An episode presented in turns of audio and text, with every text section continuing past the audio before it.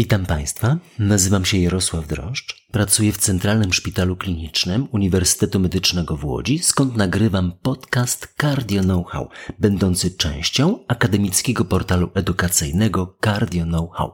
Jest on przeznaczony wyłącznie dla profesjonalistów i odzwierciedla wyłącznie moje osobiste poglądy.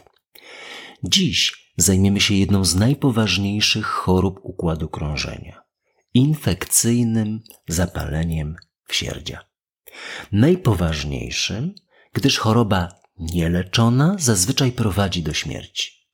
Leczona wiąże się ze znacznym stopniem ryzyka. Leczenie jest długofalowe i zazwyczaj wymaga wymiany zastawki. A jest to choroba na tyle częsta, że w ośrodkach takich jak nasz widzimy ją no, w każdym tygodniu, to na tyle rzadka, że pracujący w poradni kardiologicznej lekarz może jej nie zobaczyć przez wiele miesięcy. Musi wykazywać stałą czujność. Wprowadzenie echokardiografii i edukacja lekarzy w wykrywaniu infekcyjnego zapalenia wsierdzia znacznie poprawiło jego wczesne rozpoznanie, a w związku z wcześniej wprowadzonym skutecznym leczeniem znacznie poprawiły się wyniki. W mieście takim jak Łódź mamy szansę spotkać się z kilkudziesięcioma przypadkami infekcyjnego zapalenia wsierdzia w każdym roku. No i dokładnie takie są nasze obserwacje. Te kilkadziesiąt osób jest u nas każdego roku hospitalizowanych i leczonych. Centralny Szpital Kliniczny. W naszej bazie danych zbliżamy się do 200 osób na przestrzeni ostatnich kilku lat. Istotą infekcyjnego zapalenia wsierdzia jest proces zapalny, najczęściej bakteryjny, toczący się dokładnie na zastawce, własnej bądź implantowanej. No inną lokalizacją jest elektroda urządzenia stymulującego, rozrusznika czy kardiostymulatora typu ACD CRT. Proces zapalny toczy się dokładnie w tej lokalizacji i jeśli jest to tkanka własna bądź implantowana zastawka biologiczna, to ulega ona destrukcji. No i zazwyczaj konsekwencją jest fala zwrotna. Taką najbardziej charakterystyczną cechą tej niedomykalności, tej fali zwrotnej, jest to, że ona ma zupełnie nietypowy mechanizm. Zazwyczaj niespotykany przy innych przyczynach niedomykalności zastawek.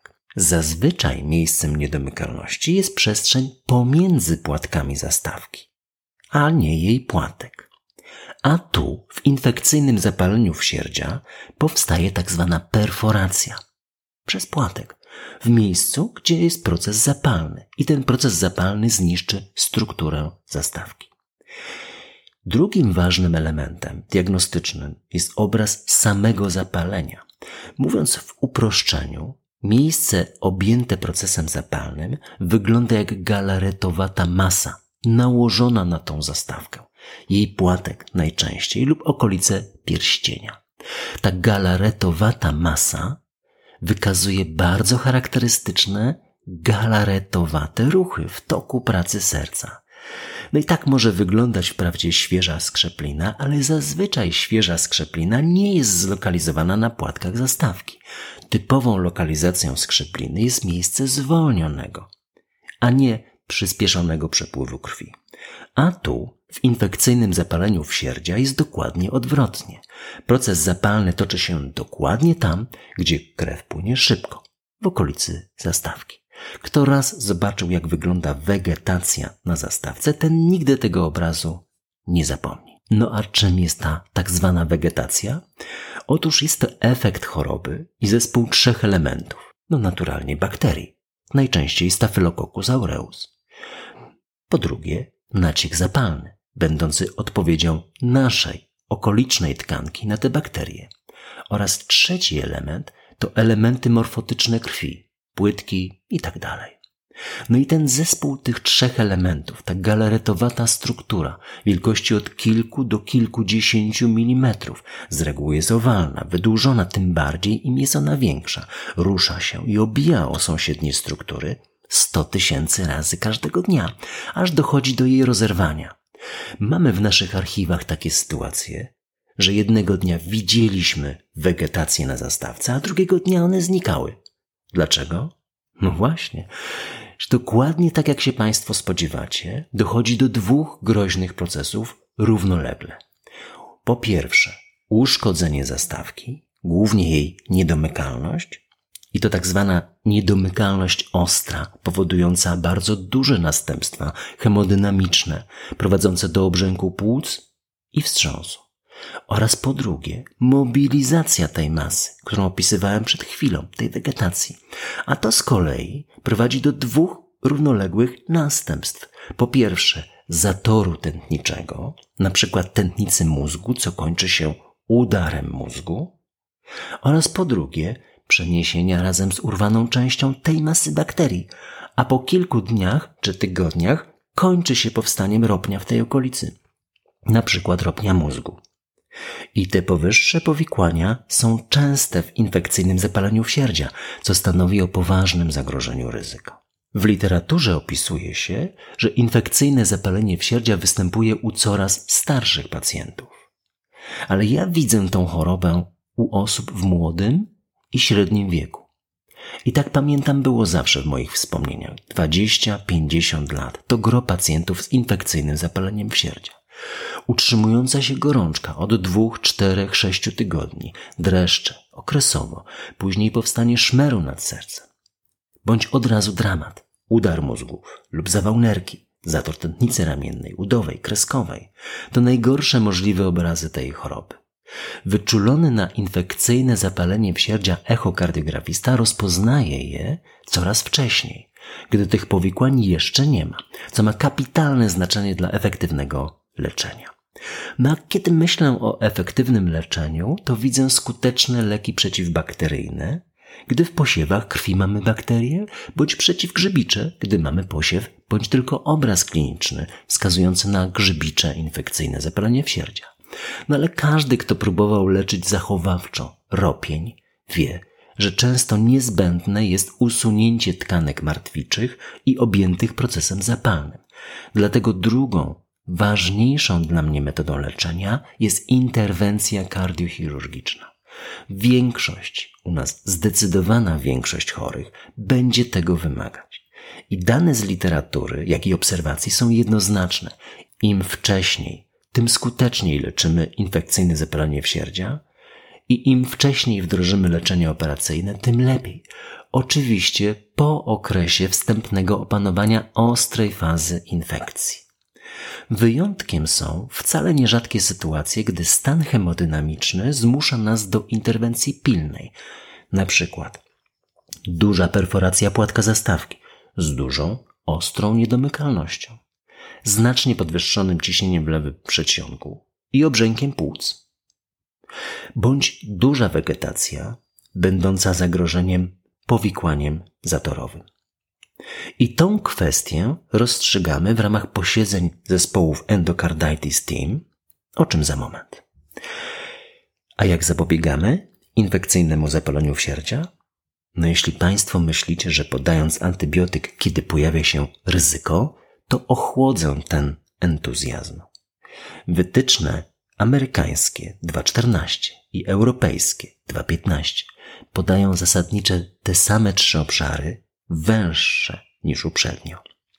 Po pierwsze, to sztuczne zastawki serca, także te implantowane drogą przezcewnikową, bo to z wytycznych europejskich. Po drugie, stan po przebytym infekcyjnym zapaleniu wsierdzia. I po trzecie, wady, ale jakie? Wrodzone z sinicą bądź leczone chirurgicznie z użyciem sztucznego materiału. Nie ma więcej wskazań, gdyż pozostałe budzą wątpliwości dotyczące zarówno skuteczności prewencyjnej antybiotykoterapii, jak i stanów, kiedy mamy ją wdrożyć. Mniej wątpliwości mamy w tematyce sposobu prewencyjnej antybiotykoterapii. Jest to amoksycylina 2 gramy na 30-60 minut przed procedurą. Jako jedyna dawka leku, oczywiście doustnie. Ciekawe, czy nowe wytyczne, mające się ukazać w końcu sierpnia bieżącego roku, zmienią ten obraz. Stawiam taką tezę, że nie. A co z nowych metod prewencji? No oczywiście szczepionki przeciwko Staphylococcus aureus oraz Pseudomonas aeruginosa. Na razie bez wyraźnego sukcesu toczą się badania trzeciej fazy, ale pewnie nie jesteśmy daleko od tej nowej koncepcji zapobiegania w wybranych populacjach chorych. No i na koniec, w tekście prawdziwego eksperta tej tematyki, Gilberta Habiba, w Cardiomed ESC opisane są sposoby na poprawę rokowania pacjentów z tą groźną chorobą. Jest ich pięć. Po pierwsze, zapobieganie jest istotniejsze nawet od prewencji. Zapobieganie to unikanie ognisk zapalnych i leczenie tych ognisk zapalnych we wszystkich innych organach, szczególnie w zakresie stomatologii. Zapobieganie także to poprawa aseptyczności wszelkich zabiegów medycznych, ponieważ ostatnio aż 30% przypadków infekcyjnego zapalenia wsierdzia ma związek z interwencjami przezskórnymi i operacyjnymi w zakresie serca i naczyń. No pewnie prym wiedzie tu implantacja urządzeń do stymulacji serca. Prewencja za to to taka metoda z przeszłości, bardzo atrakcyjna i logiczna, oparta o podanie antybiotyku wówczas, gdy dochodzi do wzrostu ryzyka inicjacji infekcyjnego zapalenia wsierdzia, na przykład przed implantacją urządzenia, przed zabiegiem stomatologicznym. Brzmi logicznie, tyle tylko, że nie ma przekonujących danych na jej skuteczność.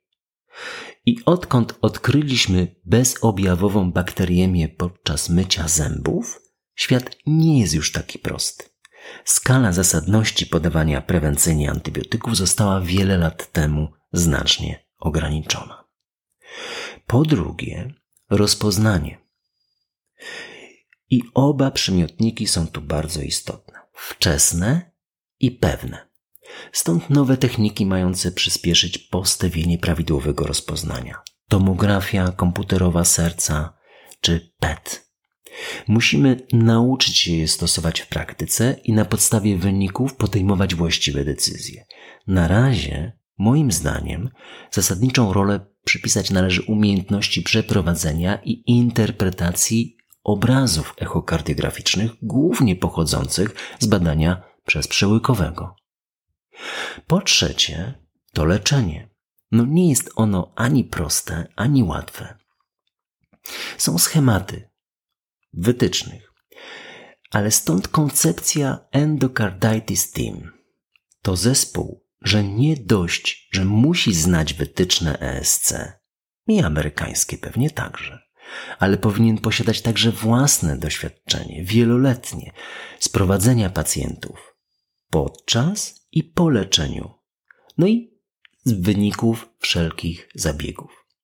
Stąd koncepcja ograniczonych ilościowo ośrodków skupiających i ekspertów, i pacjentów w jednym miejscu. W skład zespołu Endocarditis Team wchodzi także dodatkowy ekspert, poza kardiologiem i kardiochirurgiem. To ekspert z zakresu chorób zakaźnych. Dotychczas obie grupy pracowały będąc od siebie nieco odseparowane. Dziś pojawił się ten znaczny obszar współpracy i to istotny dla obu grup. Zakaźnicy poznają specyfikę infekcyjnego zapalenia wsierdzia, leczenia i rokowania, a my nauczymy się od nich sposobów skutecznej eradykacji zakażenia, gdyż nie tylko bakterie wchodzą tu w grę, także grzyby. Po czwarte, antybiotyki. I to dokładnie wchodzi w skład czwartego elementu, mającego poprawić rokowanie antybiotyki. Jak je stosować, w jakich dawkach, w jakich zestawach, jak długo? To pytania, na które umiemy już wprawdzie odpowiedzieć na podstawie wieloletnich zmagań z infekcyjnym zapaleniem sierdzia. Ale niestety sytuacja daleka jest od ogłoszenia sukcesu. To doskonałe pole do pobierania praktycznych nauk od naszych przyjaciół pracujących w dziedzinie chorób zakaźnych. I piąty, ostatni element. Ostatni i chyba najważniejszy. I tak Gilbert Habib to omawia. Najważniejszy element poprawiający rokowanie. Operacja. Zarówno profesor Gilbert Habib, jak i wielu ekspertów opracowujących wytyczne, jak i ja, zgodnie wszyscy uważamy, że jest to najważniejszy element związany z poprawą rokowania. Musimy my kardiolodzy zrozumieć tor myślenia naszych kolegów kardiochirurgów. Nie jest to łatwe. Oni pragną mieć optymalnie przygotowanego pacjenta do operacji, bez stanu zapalnego, ustabilizowanego hemodynamicznie, bez chorób współistniejących lub z ich pełnym ustabilizowaniem. Rozumiem jako kardiolog ten punkt widzenia. Niestety, wcale nierzadko się zdarza, że nie sposób osiągnąć tego stanu drogą farmakoterapii. Czasem brakuje nam siły działania biobójczego, czasem czasu, nawet częściej czasu, niezbędnego do osiągnięcia tego stanu. A mamy też poczucie, że bez usunięcia wegetacji, drogą operacji kardiochirurgicznych, nigdy nie dojdzie do wyleczenia. Co jeszcze poważniejsze, każdy dzień to 100 tysięcy ruch wegetacji w tą stronę i w tamtą. Potencjalnych uderzeń wegetacji o sąsiednie struktury, zmian tego ruchu w zależności od ciśnienia krwi i pozycji ciała. I z każdym dniem rośnie ryzyko zatoru. Szczególnie gdy wegetacja ma więcej niż 10 mm, a już na pewno więcej niż milimetrów 30. Bo to jest granica operacyjności 10, a na pewno 30. Choć najgroźniejsze dla ryzyka zatoru, jak mówią wytyczne, są pierwsze dwa tygodnie, to mnie to nie uspokaja. Ryzyko zatoru istnieje niemal zawsze, choć pewne, sta, pewnie statystycznie mniejsze. Zawsze, zależnie od lokalizacji, wielkości i struktury wegetacji. Z praktycznego punktu widzenia usuwamy martwe zęby bądź opracowujemy inne ogniska potencjalnego miejsca wejścia bakterii do procesu infekcyjnego zapalenia wsierdzia w sercu, to ta praprzyczyna infekcyjnego zapalenia wsierdzia i zgłaszamy pacjenta do operacji. No i takie dyskusje w Polsce toczą się codziennie i codziennie jesteśmy świadkami pewnych napięć. Niemal we wszystkich ośrodkach. Rozwiązujemy je dla dobra pacjenta. Rozwiązujmy je dla dobra pacjenta. To mój taki apel na koniec. Nazywam się Charlotte Simmons. To powieść znakomitego byłego dziennikarza Toma Wolfi. Z 2004 roku. Wydawnictwo Albatros Andrzej Kuryłowicz. Tłumaczyła Maciejka Kazan. W epizodzie 53 mówiliśmy o jego ognisku próżności i podsumowałem, każdy facet powinien to przeczytać. Dziś rekomendowaną powieść nazywam się Charlotte Simons, powinien przeczytać każdy student, młody lekarz, gdyż o życiu studenckim ona traktuje. A niełatwe ono bywa, niełatwe, szczególnie jak się dysponuje talentami. Otoczenie uwielbia, spada czujność, a dojrzała równowaga nie została jeszcze osiągnięta. A i rodzicom tych uczniów i studentów też ją polecam. Wstęp skierowany do synów autora i zatytułowany do moich dwóch kolegów. Czy jesteście Państwo gotowi zwracać się w ten sposób do swoich dzieci? Czerpiąc, gdyż edukacja w rodzinie, wiem to dobrze, płynie w obie strony. Powinna płynąć w obie strony. Jeśli Państwo będziecie mieli jakieś uwagi, komentarze, pytania, to kierujcie na media społecznościowe Cardio Know-how. Będę też Państwu bardzo wdzięczny za promocję podcastów wśród lekarzy oraz komentarz choćby jednym słowem i oceną. Slawa Ukrainii!